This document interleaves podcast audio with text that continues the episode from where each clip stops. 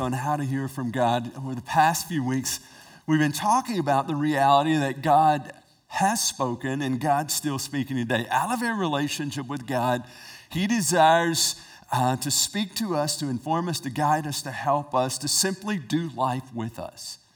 Um, I'm confident that God's speaking. We just need to have hearts that are sensitive and we need to have ears here. Not just in the big things of life, but even in the small things.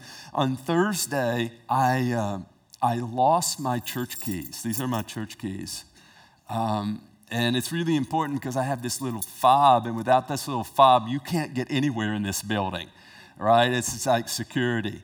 And so on Thursday, I lost my church keys. I was looking everywhere for my church keys, and it's pretty important that I can get into the building um, and that I can get into my office. And so I asked everyone, I backtracked through all the places I'd been looking for my keys. And um, I, I went in my office this morning and I just said, Lord, you know that I need my keys. They're pretty important. And I don't want to over spiritualize the moment, but it was just like the Holy Spirit impressed me. Go and look in that location. I went to that location, and guess what? There were my keys. And the big stuff and in the small stuff. I'm just convinced that God wants to do life with us. Like again, He's not some big deity seated in the heavens, far removed from us. But even in the things like Pharaoh losing his keys, I think He's concerned about that. And I think He wants to prompt us, speak to us, however you would define it because again, I think he just wants to do life, to do relationship with us. You know, going back a few years, the year was 1940. Dr. Edwin Orr took a group of Wheaton College students abroad to study in England. And one of their stops was at a place called the Epworth Rectory. The rectory now serves as a Methodist museum, but it was formerly the home of John Wesley, the founder of the Methodist movement.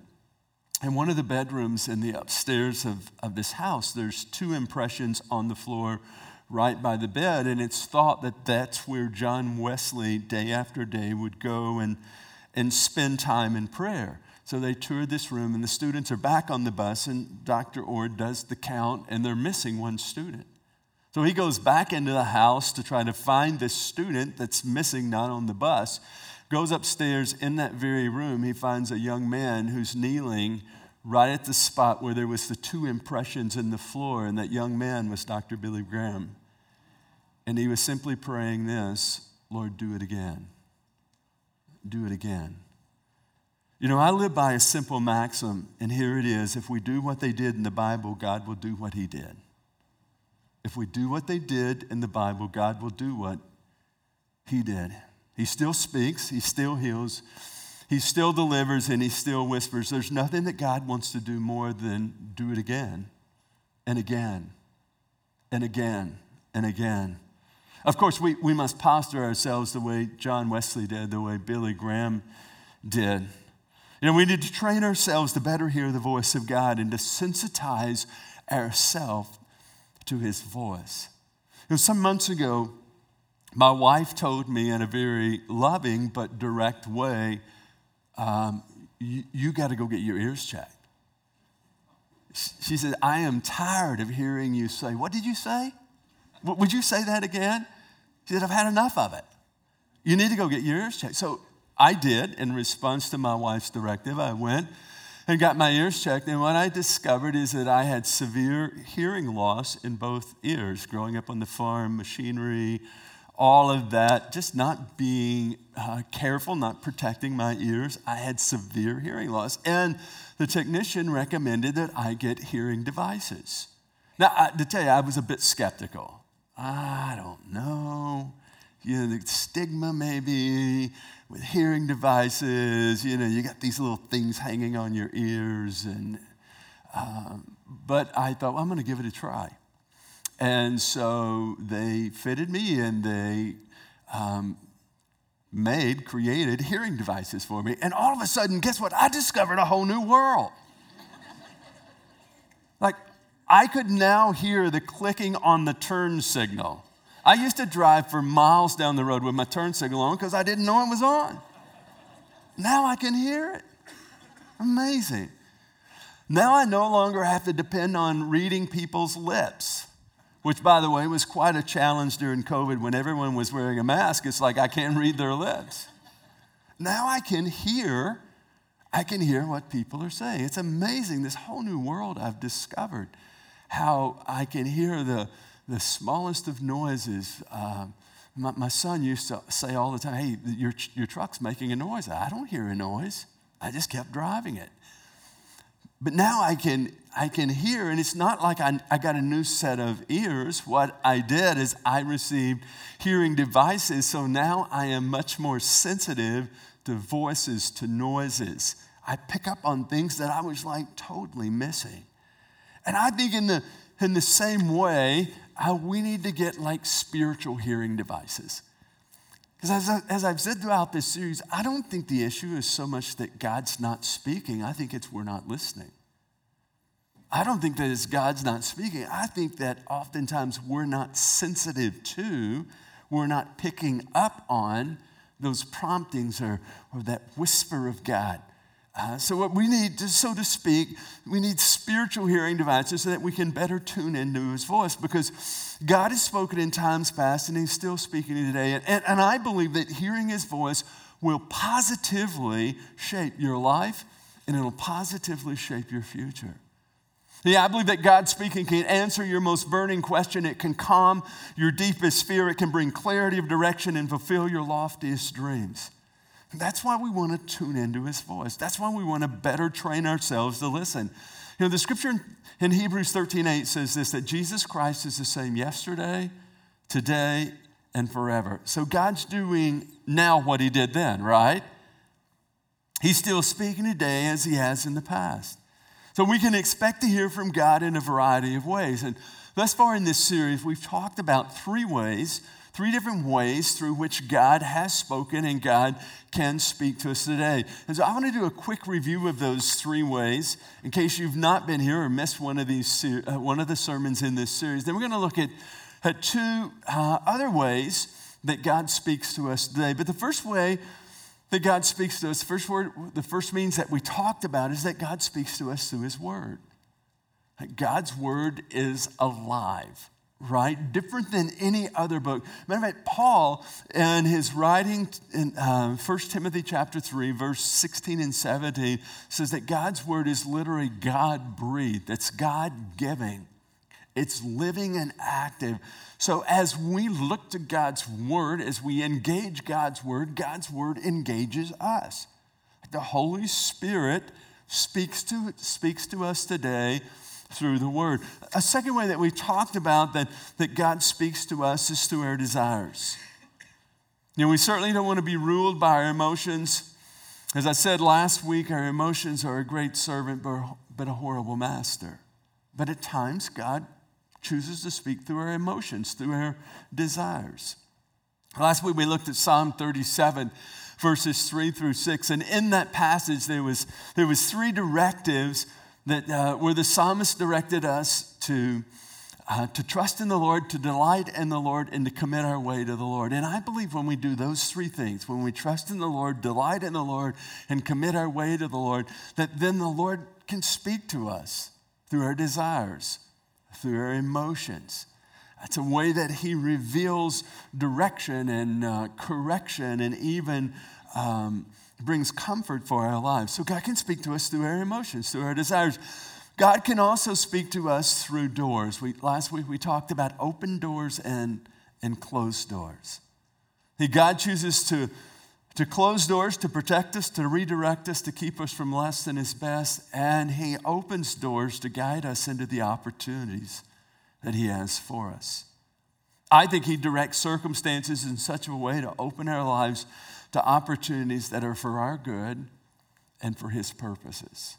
So He uses doors, He opens doors and He closes doors. Not only does God speak through doors, but He, he can also speak to us through dreams and visions through dreams and visions. Now, there's numerous illustrations. If you were to look throughout the Bible, you would find numerous illustrations where God spoke. He revealed direction, He revealed future, uh, He even revealed correction using dreams and visions. speaking to individuals through something that may be like a little hard to get our minds around because it seems kind of vague. Yet, oftentimes, we see in Scripture that God, again, speaks through dreams and visions. I, I want to give one biblical illustration. You can read the whole story later. It's found in Genesis 37.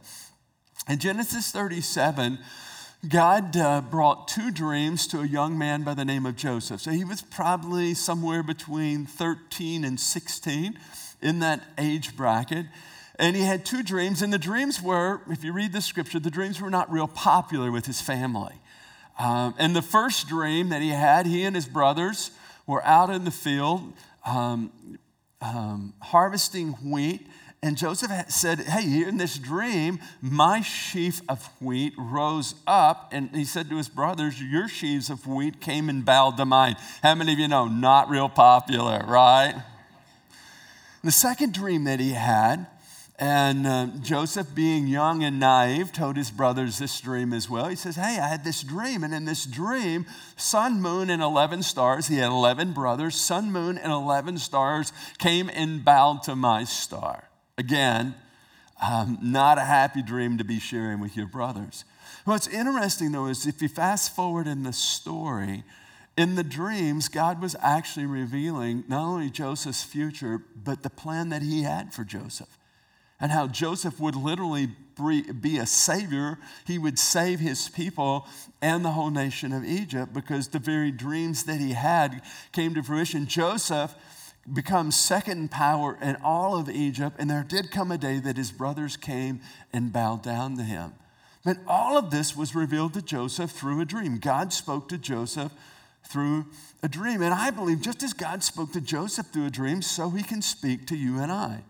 Now, we, we tend to be skeptical of experiences we've never had, and, and that's especially true, I think, when it comes to such things as dreams and, and visions. But if there's a biblical precedent for God speaking through dreams and visions, why wouldn't we pray for the same? Could it be that we have not because we've asked not? Could it be that we've not availed ourselves to God speak to us through dreams and visions? You know, it's interesting. A promise with the outpouring of the Holy Spirit on the day of Pentecost was that God would speak through dreams and visions. So if you go back to Acts chapter 2, actually, I want to read one verse, Acts chapter 2, verse 17. Listen to how this reads. The scripture says, In the last days, God says, I will pour out my spirit on all people. Your sons and your daughters will prophesy. Notice your young men will see visions, and your old men will dream dreams. The scripture saying here is a result of the outpouring of the Holy Spirit, we know what happened on the day of Pentecost that there would be young men who would dream dreams, there would be old, uh, or there would be young men who would see visions, and there would be old men who would dream dreams. So, according to this verse, we should expect to hear from God through the means of dreams and visions. Are you with me? I mean, this is what the scripture says. Hey, this is the result. This is what's going to happen as a result of the Holy Spirit being given. And we actually see this happening in Acts chapter 10 the gospel came to the Gentiles through what I would call a double vision. Now, this is pretty significant because if you're in the room today and you're not a Jew, then that means you're a you're a Gentile. So that's probably like 98% of us in the room. So there's a pretty significant divining moment that happened here, and it came about through a vision. And you can read this story, but let me just quickly summarize it for you for the sake of time. We have Peter who's in Joppa, and Peter's in a time of prayer, and he says, as he's in this time of prayer, he has a vision. In this vision, there's a sheet like structure that comes down, literally comes down out of heaven, and on this sheet's all kind of unclean animals, reptiles and birds, things that a good Jew would never eat. And so Peter sees this picture, this, he has this vision of the sheep with these unclean animals. And the Lord said to Peter, Rise, kill, and eat. And Peter said, Surely not. Like, God, you know I've never defiled myself with anything unclean. And it's interesting, the scripture says that, he, that, that Peter saw this vision three times. Now, Peter's now wondering, he's pondering, like, what could this mean? Pretty vivid. What could it mean? Well, at the same time that Peter's having a vision, in Caesarea, there's a gentleman by the name of Cornelius who's a Gentile. And he has a vision, and the vision sends someone to get Peter because Peter is in Joppa and he has a message for you and your family. So while Peter's pondering this, this vision, the men from Cornelius' house actually show up at Joppa at Peter's house, and all of a sudden, it's like Peter's connecting the dots here. So Peter goes with them to Cornelius' house, to the house of a Gentile. And again, Jews didn't hang out with Gentiles, right? Because the Gentiles were unclean. But Peter has just had this vision about God saying, hey, don't call unclean what I've called clean. And so Peter goes to Cornelius' house. He begins to preach the gospel message. And what, what we discover is that Cornelius and his whole household is saved and they receive the Holy Spirit like a similar Acts 2 experience happens to the Gentiles. So here's a defining moment. No longer is, is um, the message of salvation just for the Jews, it's also for the Gentiles. Talk about a defining moment. For every Gentile in the room today, you should say, Praise the Lord, right? Well, man, that was for our good. If it was just for the Jews, how many of you know most of us would be left out? But there's this defining moment, and it all happened around a vision of God speaking to Peter through a vision that led him to bring the gospel message to Cornelius' house.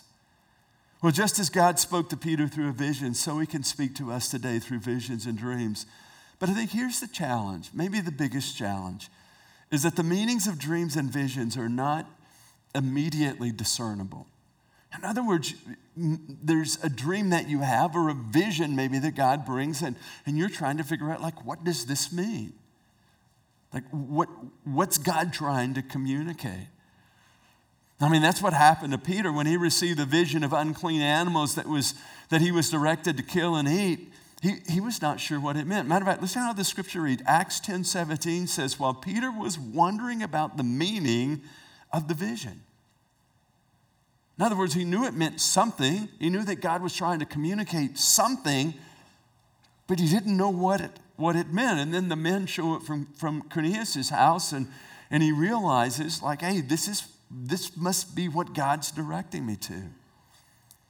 But as God speaks to a dream or a vision, you may have to ponder it. You, you, you, may have to pray through it. You may have to give it, you may have to give it some time. I think it's interesting that Joseph had this dream, going back to Genesis 37, when he was about 13 to 16. There was about seven years, maybe a little longer, that passed before the dream actually came to fruition.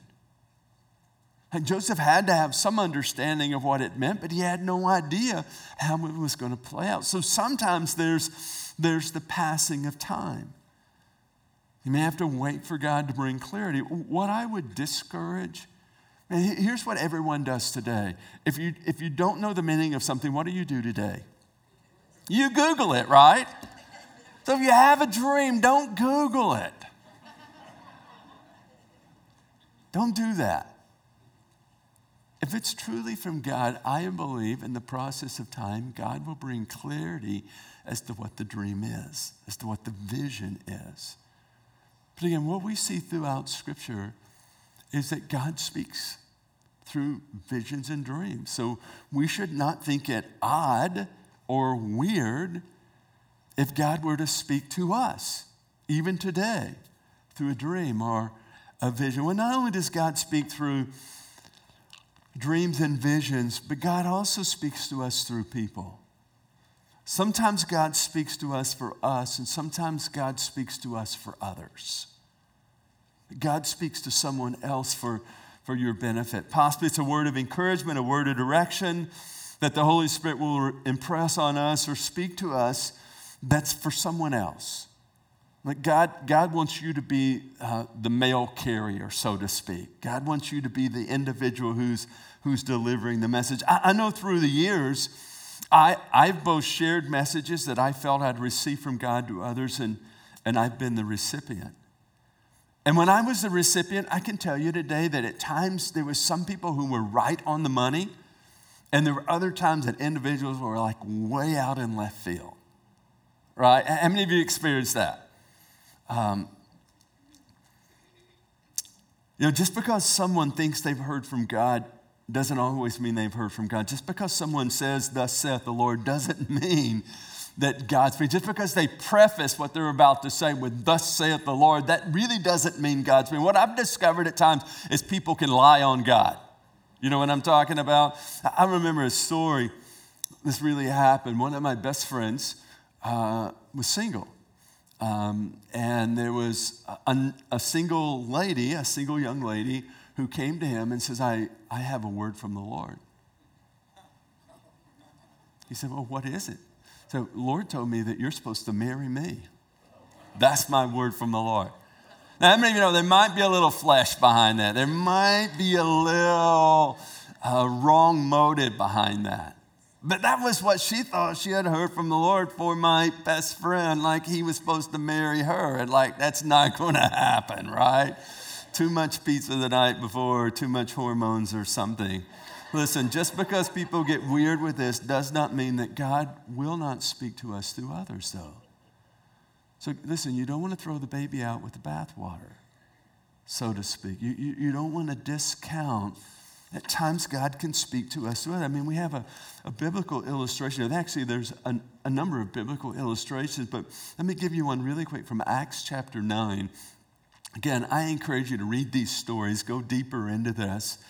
Now, Acts chapter 9, we have a gentleman by the name of Saul who thought his mission was to kill Christians. And so Saul's on his search and kill mission. He's on the road to Damascus. And he's traveling there with letters from the government to arrest more Christians. And as he's on his way, he has this encounter with Christ where basically Jesus says, Paul, why are you persecuting me? And in this encounter, Saul is left blind, like he can't see. And the, his friends who are traveling with him actually lead him into the city and for three days, Saul is struggling with this blindness. Um, couldn't eat anything. Obviously, I mean, if that happened to you, if that happened to me, our world would be turned upside down. So it happened to Saul. And in the midst of this, there's a man in the town by the name of Ananias. And God speaks to Ananias and says, Ananias, there's a gentleman in town. His name is Saul. Um, and Ananias would have been well aware of the man who's killing Christians, right? Said, I want you to go to Saul and I want you to tell him about the mission that I have for him. I want you to tell him about the assignment and I want you to tell him about how much he's going to have to suffer for the sake of the gospel. Ananias, imagine this is a man who's killing Christians. Like, you want to make sure you've heard from God on this one, right? So Ananias, in obedience to the Lord, goes to the house where uh, Saul is at, lays hands on him, prays for him, his sight's restored. Um, and Ananias delivers this message to Saul, who becomes Paul. And like, like there's this immediate turnaround in his life. He goes from killing Christians to proclaiming the hope of the gospel. He goes from killing Christians to planting churches. I mean, he's the one who's responsible like for a good portion of the New Testament that we have today. It all happened because of a message that the Holy Spirit spoke to an Ananias to take to Paul, changed the direction of his life. Now, I had a similar experience that really changed the direction of my life. Some of you, I think, have probably heard this story before. The year was um, 2000. The year 2000, this building, the first phase of this building, was about 80% complete. And the denomination called and asked my wife and I if we would leave Grace Covenant and become a district supervisor overseeing five states in the Mid South Texas, Arkansas, Oklahoma, New Mexico, Louisiana, kind of back to where I grew up. And from a denominational perspective, this was the promotion, right? This is like the next step on the ladder. And they felt I should take it. At this point, I was um, 33 years old. And so I'm in this quandary like, God, what do you want me to do? Like, you, you know, I'll do whatever you want me to do. But like, this is a pretty major decision. Like, I just led this congregation into a $4 million building project that was, uh, the building was not completed and it was not paid for yet. I said, God, this is a big, this is a big deal. Like, I need to hear, like, you're to have to send an angel from heaven on this one. Like, I really have to know. Again, I'll do, God, I'll do whatever you want me to do. My life's not my own. Settled that a long time ago, but I, I've got to hear from you. Well, interesting, at this time, my wife and I were living on North Cross Drive. If you're familiar with like where Outback Steakhouse is at, Carrabba's, that road. We were living on that road as we were having a home built. Six o'clock in the morning, I'm out walking with a cup of coffee, and I'm talking with God about this decision. I said, God, I've got to know. What do you want me to do? And even while I'm having that conversation with God, I hear someone behind me. They're, they're running I know it's a runner coming up behind me.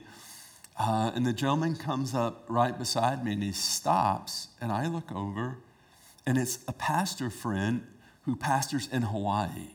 Now, this is six o'clock in the morning on a back road out in the middle of nowhere.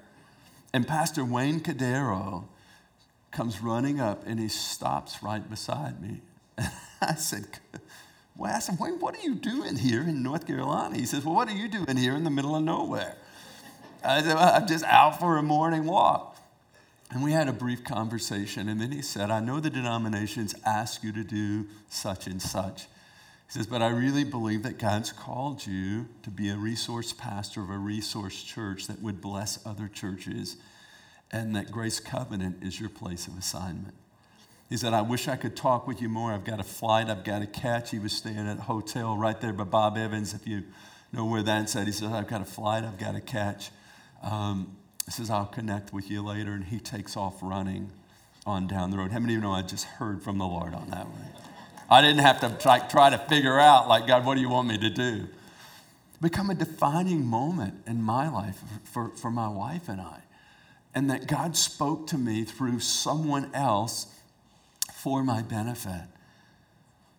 So God can and will speak to us through others, but, but we need to be wise and discerning. We need to be wise and discerning because, again, every, not everyone who says they have a word from the Lord really has a word from the Lord. Does that make sense? So be wise. I, I would actually say that this, this means of hearing from God is probably the most misused and abused. Know, I've been in church all my life and I've seen the abuses of this where someone has uh, ulterior motives or someone's um, over spiritualizing or someone's had too much pizza the night before. I don't know what the cause of it is. But I see, I see a lot of abuse happening with this. Again, I don't think we should discredit it. God still speaks to us through others. But how can we be wise about it? How can we be discerning? And over the years, over the years, here are a few checkpoints. Just checkpoints that I use when someone comes to me and says, Hey, I have a word from the Lord for you. Uh, I don't just swallow it hook, line, and sinker. I have three checkpoints that I pass that through. Here's the first checkpoint consider the source. Is this person who's bringing you the word someone that you know and trust? Are they consistently living in relationship with God? For me personally, I'm much more open and receptive to hearing from God through someone I know than some stranger who walks up and says, God told me to tell you this. So I think first consider the source. Uh, uh, here's a second checkpoint pass it through the filter of Scripture. You always want to pass it through the filter of Scripture, right? Listen, God will never lead us to something that's contrary to his good, pleasing, and perfect will as revealed in Scripture. So here's a great question Does, does the word someone's given you line up with God's written word? If it's in conflict or contrary to God's written word, then it's not from God, right? Because not gonna, he's not going to contradict himself. So always use the filter of Scripture. Here's a third checkpoint hold the word for confirmation. Or I say it like this I put it on the shelf. someone comes to me and says, Hey, Pastor, I've got a word from the Lord for you. I listen, I'm always listening, but most often I take that word from the Lord and I, so to speak, put it on the shelf. And if it's God speaking, He'll confirm it. If it's God speaking, He will let you know in other ways that um, so that you can move forward with certainty, knowing that it's that God has spoken. Again, here's the caution, friends. Just because someone says, Thus saith the Lord, in their best King James vernacular. Listen, some of you haven't been in Pentecostal churches long enough. I was raised in Pentecostal churches. People would always throw that phrase out, Thus saith the Lord. You know, when, when God speaks to me about a word for someone else, I'm really cautious about thus saith the Lord because I'm a messed up human being. Usually I say something like this I, I have a sense that God might be saying this. So why don't you weigh it out? And then I'll share what I think God might be saying. But again, just because someone says, Thus saith the Lord, doesn't mean that it's always God. So be wise, be cautious, but be open because God does speak to us. He speaks to us through others. You know, this is what I'm confident of today. God is speaking in a variety of ways. So may we, may we have ears to hear, may we have hearts to, to discern, and may we have a willingness, a willingness to obey. And this is what I know from my own experiences. Hearing from God can can change our lives and even change the direction of our lives. It can bring courage and confidence to help us move forward. Hearing from God can bring encouragement when you're struggling. It can bring understanding to guide you. It can bring defining moments in your life. So may we be like the young boy Samuel that we talked about the first week of this series. May our posture before the Lord always be speak, Lord for your servant is listening. Speak, Lord. For your can we say that together? Speak, Lord, for your servant is listening. Lord, that's our posture today. Lord, I don't know if there's ever been a time that's more significant in our world and in our lives that we're clearly hearing from you. So, Lord, my prayer for myself as well as for all of my friends here and for those who are watching online. Um, and I just think of this experience of getting these hearing devices and how all of a sudden there was a new sensitivity to noises and sounds and voices. Lord, my prayer for all of us would be that that, that would happen for us, spiritually speaking that we would be sensitive to. Lord, whether it would be through dreams and visions, whether it be you speaking through someone else or an open door, a closed door, emotions, desires. Lord, we just take that posture and position today as, as Samuel. We would simply say, God, speak. We're desperate to hear from you. May we have ears that are open, hearts that are responsive to hear your whisper. And Lord, we just, as well, we just thank you that, Lord, you, that you have spoken, that you are speaking. Lord, I think even of the little thing this morning that seems so insignificant, yet it was really significant with my keys, Lord. Just you, you, you, reminded me of exactly where they were. God, I just thank you that, that you do speak today and that you're helping us process life. And Lord, we would just say, do it again. Even as Dr. Graham prayed, God, do it again and again and again in our lives and in this time. And for all of those who would agree with this prayer, would you say amen with me? Amen, amen. amen.